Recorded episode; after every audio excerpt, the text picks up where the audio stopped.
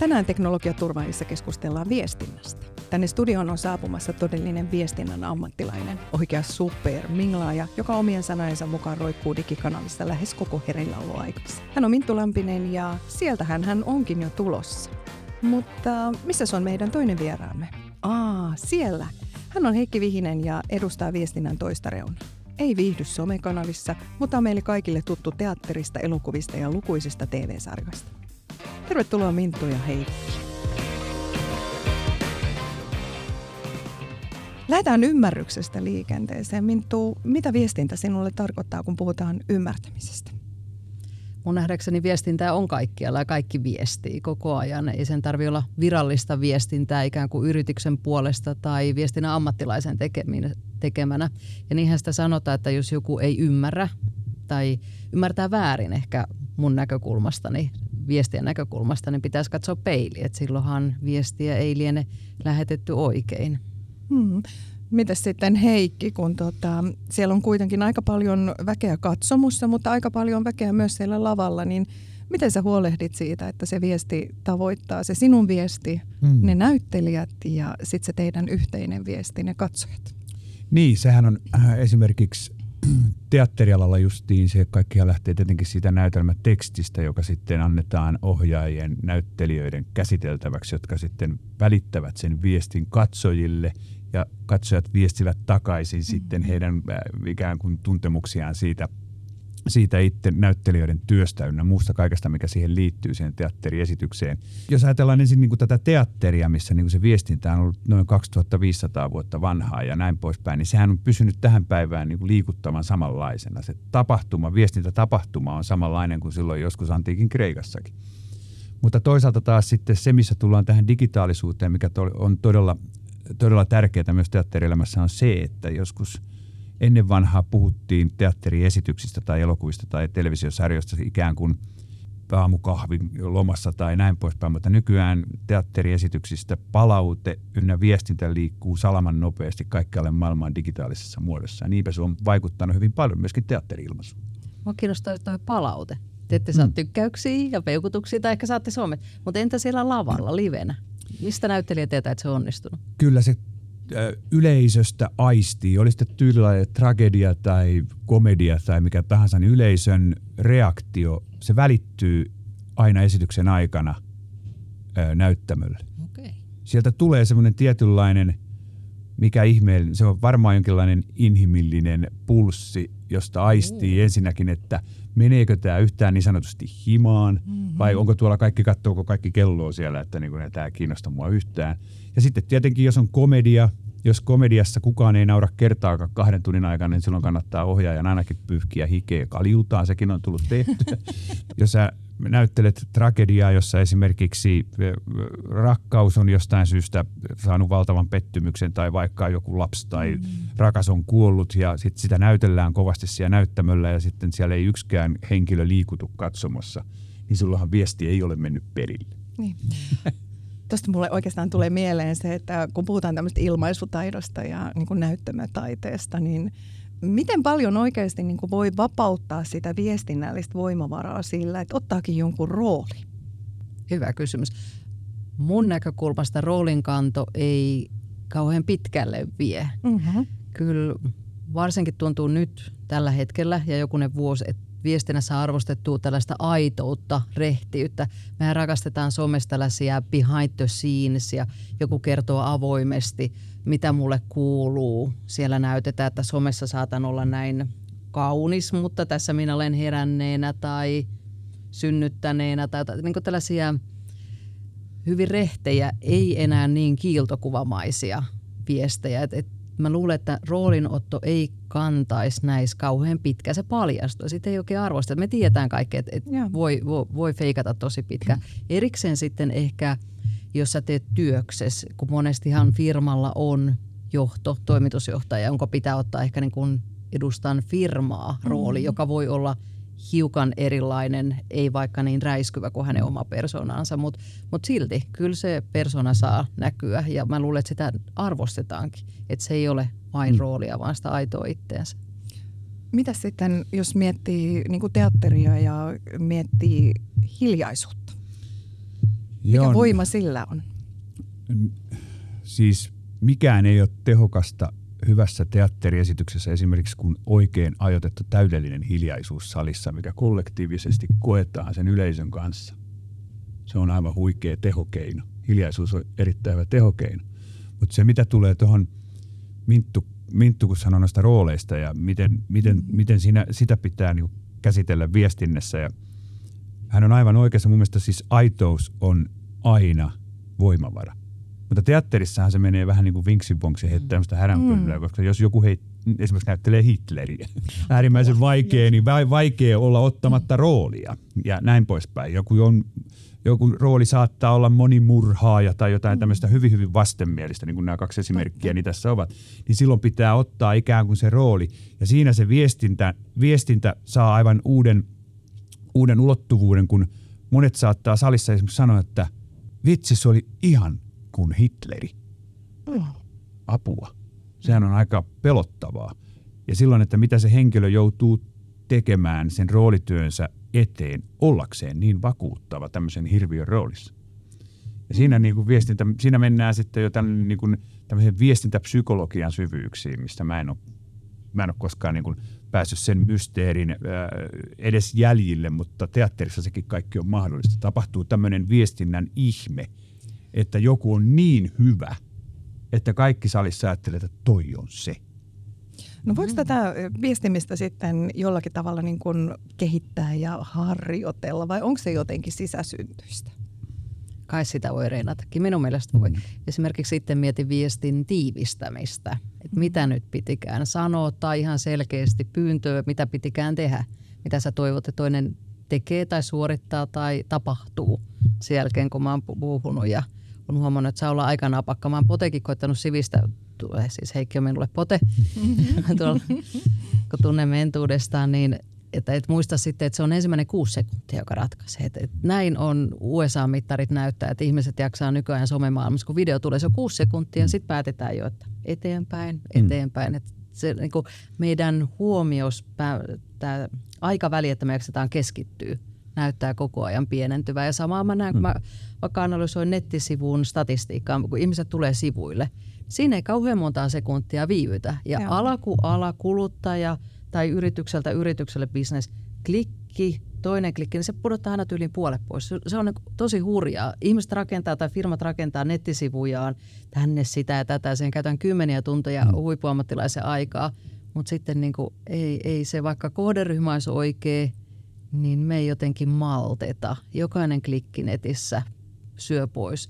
Amazon on koittanut esimerkiksi tällaista, tai parhaillaankin heillä on käynnissä yhden klikin ostos. Että se ostopäätös tapahtuisi, kun sä oot kirjautuna sisään, klik, that's it. Ei, ei mitään luottokorttien syöttöjä, kyselyitä, varmistamisia, klikki ja ostos on te. Koittaa optimoida usalaisen hyvin aggressiiviseen mm. viestintätapaan mm, tätä, että jos sä vähänkään ajattelet, että tämä olisi kiva, niin kaupat tuli. Mutta nyt tässä testataan, miten tämä startti lähti, että saattoi mennä ehkä enemmän kuin kuusi sekuntia. Toivottavasti pysyitte siellä linjoilla. Mutta hei, viestin tärkeydestä, Minttu, mun on pakko nyt viitata tuohon sun selän takana näkyvään kuvaan, koska se on meidän uuden brändin mukainen viestintäkuva ja siinä on varmasti mietitty nuo tekstit ja muut paikalle. Millainen prosessi tämä on ollut? Mm, strategiastaan tuo lähtee. Eihän viestintä ole mikään oma saareke firmassa, joka yrittäisi kohti omaa maalia, mm-hmm. vaan kaikkihan on linjassa siihen, että mitä yritys pyrkii tavoittelemaan. Tuo strategiakuva, mihin viittaa, on nimenomaan strategiaan tehty ja sitä korostamaan. Sinne ei pyritä kuvaamaan koko firman visio, missio, vaan ehkä näitä kärkiä enemmän, mitä on koettu nyt strategiseksi ja kolmeksi – Sehän on Tami Tamminen oikeassa kolme prinsiippiä, mutta mä tiedän, viestintäteoria on päätynyt ihan samaan tulokseen. Me muistetaan helpolla kolme juttua, niin saadaan, tässäkin on nyt kolme. Mä siihen kuuteen sekuntiin. kolme juttua kuuteen sekuntiin, no. niin, koitettu ne strategiassa kolme kärjeksi sovittua asiaa nostaa esiin kuvan kautta, koska tiedämme, ihmiset ei jaksa lukea aina, että sitten jäisi ehkä joku visuaalinen muisto – ja sitten on käytetty ihan mainostoimistoa myös tuohon viestin hiontaan, mm-hmm. kun tuosta löytyy vähän pidempi tekstiversio myös. Hypätään sitten vielä tähän niin kuin brändimaailmaan tarkemmin, koska tuota, Minttu, sä oot ollut näitä digitaalisia brändejä rakentamassa ja siinä varmaan mietitään väreistä lähtien mm. kaikkea. Ja sitten toiselta puolelta pöytää löytyy tämä kummelibrändi ja Parmas mm. brändiä, mitä kaikkea muuta sieltä vielä paljastuukaan tänään, niin kerro vähän brändin rakentamisesta. Mm-hmm. Saahan sitä rakentaa, malleja, teorioita löytyy kyllä, moniulotteinen juttu, mutta sitten loppupeleissä. Siksi, miksi mä sanon, että saahan sitä rakentaa, sehän muotoutuu vastaanottajan mielessä, miten mä koen ja näen. Se on ihan sama, mitä vaikka Potetossa yrittäisi mulle kertoa, kuinka diginatiivi hän on mm. ja vaikka missä TikTokissa olla, mutta jos mä en koe häntä vaikkapa nyt digieksperttikuruna sitten kuitenkaan, niin se on ihan mm. sama, mitä sä rakentelet, jos ei se viesti välity. Ehkä kyse on silloin useimmiten, että kohderyhmä on väärä tai koitetaan kuoruttaa kakkua kauniimmaksi, kun se on pieni kuorutus on markkinoinnissa aina minun mielestä mm. ihan ok, mutta taas se ydin pitää olla kunnossa. Eli se ydin pitää olla kunnossa, sitten siitä pyritään kertomaan. Eikä sekään nyt niin vaarallista. Mä ymmärrän hyvin, että ei kaikilla firmoilla ole varaa mainostoimistonkaan tehdä isosti näyttävästi. Mm. Okei, joku voi olla hyvin kotikutonen, vaikkapa kun perheyritys ja pärjätä erinomaisesti. He on tekojen kautta lunastaneet sen brändin. Tällainen brändirakennushan on paljon myös sitä viestintää mm. sisäistä ja ulkoista ja tekojen kautta. Et ei se, se ei ole vain se kaunis markkinointimateriaali, kuva tai tarina, vaan se rakentuu teoilla. Ton mä allekirjoitan ihan täysin, mutta silti mä haluaisin vielä vähän rapsuttaa sieltä, että jos me mietitään vaikka, nyt on menossa naisten mm, asemaan liittyvä tämmöinen kampanjaviikko. Oranssiväri on sen merkkinä UN Woman – käyttää tätä kampanjaa. Sitten meillä on pinkit päivät mm. ja Black Friday ja muu. Niin mikä näiden värien merkitys on brändin rakentamisessa tai sitten esimerkiksi vaikka ihan kun teatterilavasteita rakennetaan, niin mitä niillä niin kuin väreillä mm. voidaan viestiä? Uh, nyt on aika vaikea kysymys monella tapaa, mutta tuohon voisi varmaan joku valo, valoekspertti paremmin, paremmin äh, vastata, mutta värit ja tietyt symbolit yleensä – nehän on tietenkin hyvin tärkeitä, jos ajatellaan jotain, jotain ö, taidealan brändiä. No ajatellaan nyt esimerkiksi Rolling Stonesista kieltä, Andy Warholin tekemää punainen kieli ja siinä se, se kuvastaa jotenkin semmoista yhtä maailman pop, popmusiikkihistorian suurimmista brändeistä. Tai sitten jos mennään johonkin kummeliin, niin mehän ollaan niin värittömiä jätkiä. se ei, mutta siis siinä taas se, se mutta mä, mä, mä ennemminkin kuin tällaiset niin kuin logot ja nää, niin mä, mä kyllä komppaan Minttua ihan täysin tosta, että tossa asiassa, että se ikään kuin äh, brändin rakentaminen on puoliksi semmoista tiedostamatonta siltä, siltä brändi, onko on sitten bändi tai joku instituutio tai joku komediaryhmä tai whatever. Mm. Jos ajatellaan jotain teatteria, joka toden totta on lähtenyt sieltä 2500 vuotta sitten muodostuu, niin nyt, nythän se ei ole enää brändi, vaan se on ikään kuin oleellinen osa jotain kulttuuriperimää ja se on niin kuin se brändi on muodostunut vielä instituutioksi, mutta ei sitä kukaan ole periaatteessa luonut. Se on niin kuin vaan hiljalleen tullut rollarit on 60 vuotta soittanut keskenään, niistä on hiljalleen tullut semmoinen maailmaa suurempi brändi tai Pepsi-Cola tai kummelit on pelleily 30 vuotta ja niistäkin on tullut jonkinlainen brändi. Ja näinpä. Se ikään kuin, niin kuin Minttu tuossa totesi, että se muovautuu hiljalleen jostain pitkäjänteisestä työstä, että ihan niin kuin taikaiskusta mun mielestä brändiä ei voi niin kuin noukkia tuolta, tiekkä, koska silloinhan jokainen perustaisi Beatles yhtyeen niin kuin vartin mm. päästä. Se on niin kuin hyvin semmoinen niin kuin, äh, henkimaailman juttu, eikä rationaalinen järki ei mun mielestä pysty niinku brändiä ikään kuin täysin onnistuneesti luomaan. Mutta eikö tämä ole, kun tuohon Beatlesiinkin viittasit, niin jos katsoo niin kuin nykymusiikkia niin. Niin, ja musiikkivideoita, niin siellähän on niin kuin koko aika kovempaa ja kovempaa yritystä saada niin kuin sitä näkyvyyttä. Ja Kyllä. jotain hän pyrkii siellä taustalla kuitenkin viestimään. Kyllä, ilman muuta viestivät ja, ja monet onnistuukin. Mm-hmm. Eihän siinä mitään. On pienempiä ja isompia brändejä. Nämä mainitsemani tässä oli tämmöisiä jättiläisbrändejä, paitsi nyt kummeli. Mutta siis tarkoitan, että tämmöisiä globaaleja brändejä, niin, niin äh, mä luulen, että siinä vaiheessa, kun Beatlesit tai rollerit on ruvennut rämpyttelemään skitsyä, niin ei ole missään nimessä niin kuin lähtenyt tietoisesti brändiä rakentamaan. Mm. Tekee hyviä biisejä. Toi on hauskaa toi itse ironia tähän kummeliin liittyen, no, mutta niin. toisaalta jos niinku miettii sunkin elämäntyötä, että jos et ole sitten niinku ollut tällainen somevaikuttaja tai mm. digitalisaation niinku uskollinen käyttöönottaja, niin siltä kuitenkin on löytynyt niinku se joku tatsi siihen hommaan, että se on ihmiset tavoittanut. Hmm. Kyllä, ilman muuta. Ja siis sanotaan, että niin kuin sen, sen yhden maailman suurimmista brändeistä te, teatteritaiden, niin kuin siis te, kun toimin teatterijohtajana 12 vuotta, niin silloinhan oli siis niin kuin ta- taustalla niin iso brändi jytisemässä nimeltä Teatteritaide, mm-hmm. joka oli niin kuin siis pitänyt, on brändinä pitänyt pintansa sen kaksi ja puoli tuhatta vuotta, mitä mä nyt tässä hoin kaiken aikaa. Niin sen brändin taaksehan on hyvä piiloutua. Ja, mutta si- ja sitä on hyvä käyttää hyväksi sitä brändiä siinä, että se viesti menee perille, jos sulla jotain sattuu joskus olla sanottavaa. Paljonko se antaa joustovaraa? Sitten toisaalta jos on jotain hyvin niin. vakiintunutta, niin sitäpä on vaikea lähteä muuttamaan. Ollaanko me brändiemme vankeja? Niin. Siinä on erittäin hyvä kysymys. Joo, ja sitten mulle tulee tämä niin tietynlainen matkiminen ja mm. oppiminen ja esimerkiksi nyt sitten näihin kummelihahmoihin rinnasteinen mm. on ehkä ollut nämä erilaiset putoushahmot ja Joo. hokemat ja muut. Joo, ja niin. meistä jokainen voi olla oma elämänsä kummeli vaikka siellä TikTokissa. Joo. Niin, kyllä, Juurikin tänä päivänä se on täysin mahdollista. Kyllä.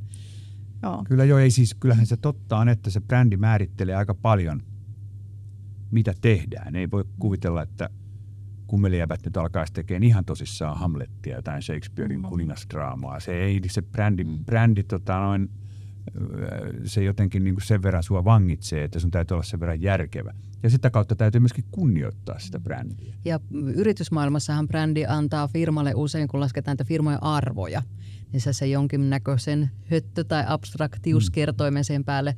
Nyt en tarkistanut maailman arvokkaimpia brändejä, mutta veikkaan, että siellä aika kärjessä on edelleen Apple, Coca-Cola. Eihän mm. niiden firmojen ikään kuin tämä taloudellinen arvo, kun lasketaan, että minkä arvo ne on vaikka Apple – niin se mm. ei ole vain se tuotantolaitokset ja henkilöt ja näin, vaan siinä on sitä brändiä, joka, joka nostaa arvoa. Mm. Sen takia yleensä firmat on kiinnostuneita brändistä, että ei ole kyse vain ehkä siitä, mitä me pystytään laskennallisesti osoittamaan, mm. että mulla on omistuksessa tai hallinnassa, vaan se mm. brändi tuo siihen sit jotain vähän ekstraa, mistä ollaan valmiita maksaa. Vaatteet on hyvä esimerkki myös. Mm. Ja. Ollaan puhuttu yleisellä tasolla nyt niin kuin sen viestin perille saamisesta, mutta sitten jos me sukelletaan vielä tähän niin kuin teknologiaturvaajien maailmaan ja mulla on hyvin teknisten mm. asiantuntijoiden kanssa tekemisissä, niin millaisia huomioita sä oot nyt tehnyt? Sä oot reilun vuoden Istekissä viestintää markkinointia Joo. tehnyt, niin tota, onko siellä ollut jotain sellaisia niin kuin ylläreitä sulle – ei Miten? ehkä, mulla niin. on oma työhistoria pitkälti sieltä IT-alalta, mutta huomaan, että helpolla sokeutuu itsekin lyhenteisiin, teknologioihin, ottaa annettuna. Pitäisikin muuten varmaan testata tuolla potella aina, kun nähdään tennishallilla, että miten ymmärtäisit seuraamaan väitteet. Johan Meillä on... monta kertaa testannut, enkä mä oon ymmärtänyt koskaan mitään. Sitten mä menen kirjoittaa ne uudelleen.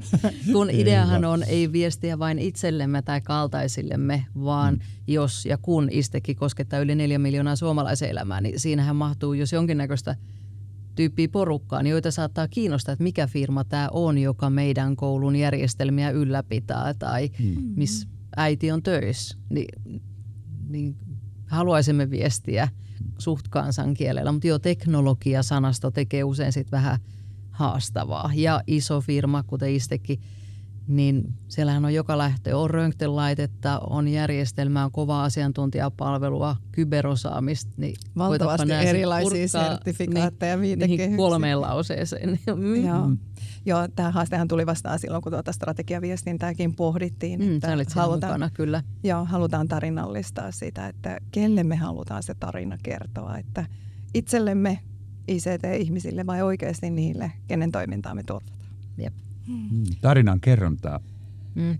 Istek tekee omassa toiminnassaan selkeästi perinteistä teatteria. Teatterihan mm. on tarinan kerron. Mutta mut sitähän, ennenhän me kokoonnuttiin leirinuotioille. Juuri nyt, sitähän nyt mä rakastan, kun mä kerroin, mm. että mä roikun koko ajan somessa, niin sehän on joku, Digiajan niin, niin. Täällähän mun kaikki kaverit on ja katsellaan ja vaikka ne on kavereita, niin ajanvietettä, tarinoita. Niin. No koet sä, että sulta on jotain jäänyt niin kuin puuttumaan sitten, kun se kaikki on siellä niin kuin digitaalista ja virtuaalista vai onko se niin luontevaa sulle, että sä et niin kuin tarvitse välttämättä sitä?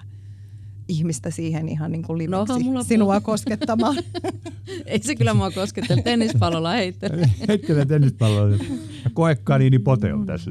Ei kyllä se, ehkä työn, työympäristöystävien merkitys kyllä sinänsä nousee arvoon. Et eihän me, mun mielestä sitä ihan tutkimuksen, että ihminen ei yksin oikein pärjää. Kyllähän me ollaan laumasieluja ja yhteisöllisiä henkilöitä, että ei, ei se pelkkä digi ei mm. auta.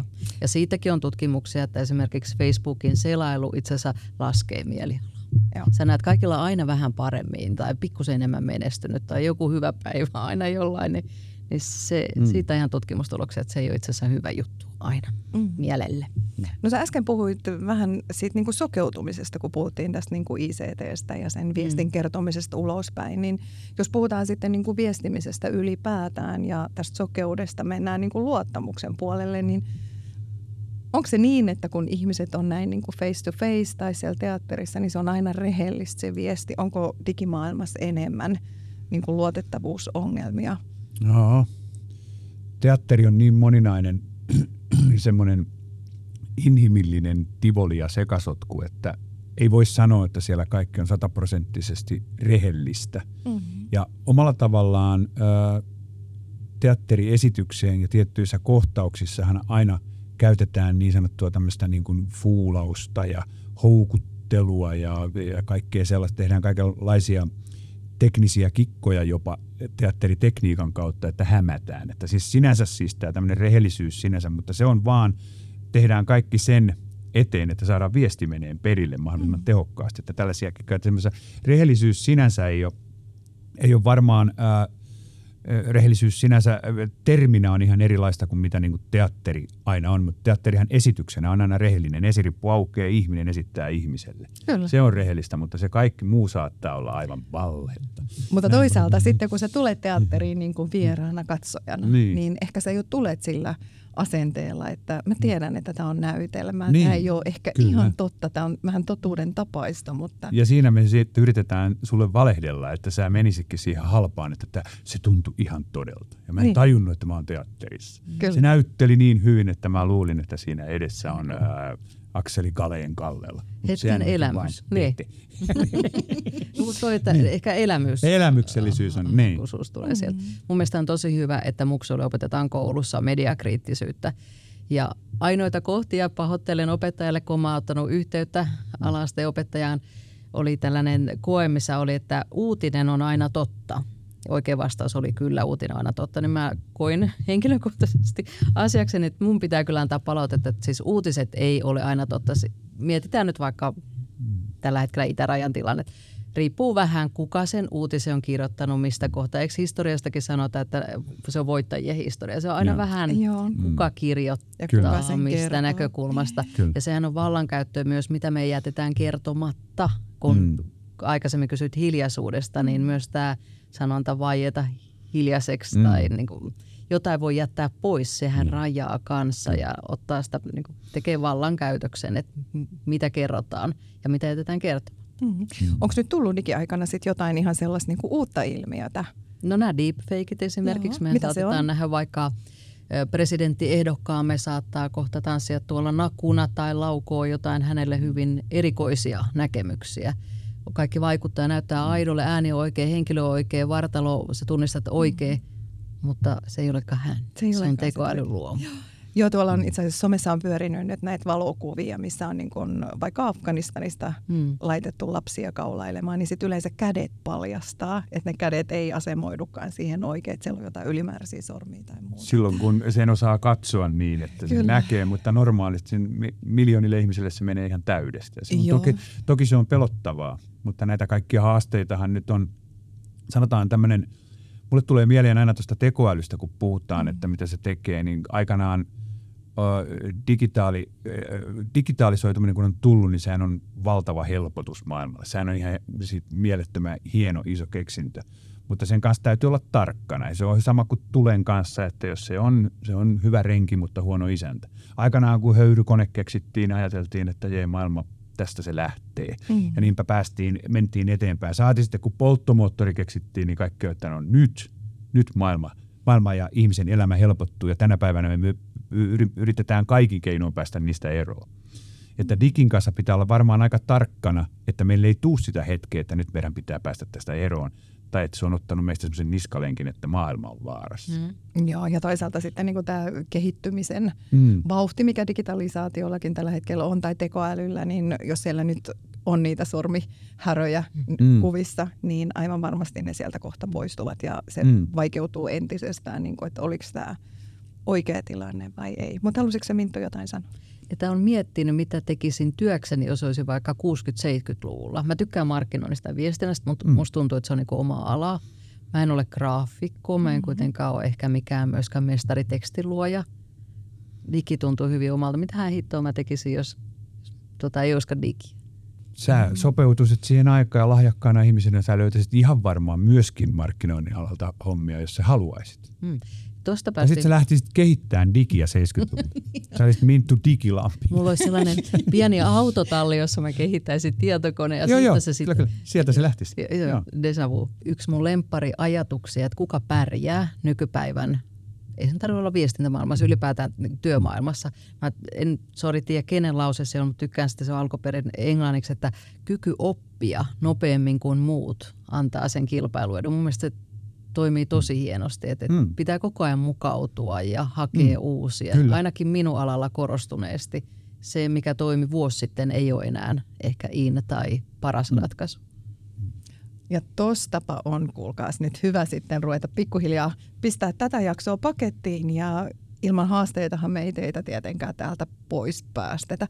Eli nyt viestinnästä on puhuttu ja moninaisia näkökulmia tuotu esille ja nyt on teidän aika sitten haastaa meidän katsojat jollakin viestintään liittyvä teema. Mä ajattelin, että minä pelaan tennistä. Haaste, haastematsi. Mä häviän aina Mintulle. Mä, Sen haasteen niin. te voitte toteuttaa niin. sitten vaikka tämän kuvaustession jälkeen, mutta tuota, nyt haaste viestintään liittyen tuonne katsojien Viime aikoina on paljon puhuttu Finlandia kirjallisuuspalkinnosta, niin mä haastan kaikki lukemaan kirjan ja sitten mä haastan kaikki menemään katsomaan teatteriesityksen, jonka jälkeen digitaalisesti antaa palautetta vaikkapa seuraavana päivänä tästä teatteriesityksestä ja siitä kirjasta. Wow. Pistä paremmaksi. Tämä on kyllä vaikea. Mitähän mä nyt keksisin tähän? Mä kohtaan usein sitä, että saan palautetta tai minulle kerrotaan, että olisi kiva ollut kuulla lisää. Haluttaisiin kuulla vaikka isossa firmassa lisää, että mitä, mitä meillä tapahtuu, niin kun mielestäni viestintä kuuluu meille kaikille, niin mä kysyisin, että mikä estää sinua viestimästä? Tyypillisemmät syyt on ajanpuute tai muu, mutta oikeasti. Mikä, mikä mm. estää, ettei me viestittäisi, kun me halutaan kuitenkin kuulla niitä tarinoita? Wow, yep hyvät haasteet on nyt pöytään heitetty ja niin kuin näiden haasteidenkin perusteella kuulee, niin ei tämä mahdoton juttu ole. Mutta ehkä tähänkin täytyy hieman ajatusta laittaa ja oikeasti vähän miettiä sitä, että miten tämän homman saisi tehtyä hyvin ja niin, että se tavoittaisi sinut kuulijana ja katsojana. Kiitos kun olit mukana. Kiitos Minttu. Kiitos Heikki. Tulkaahan taas mukaan niistä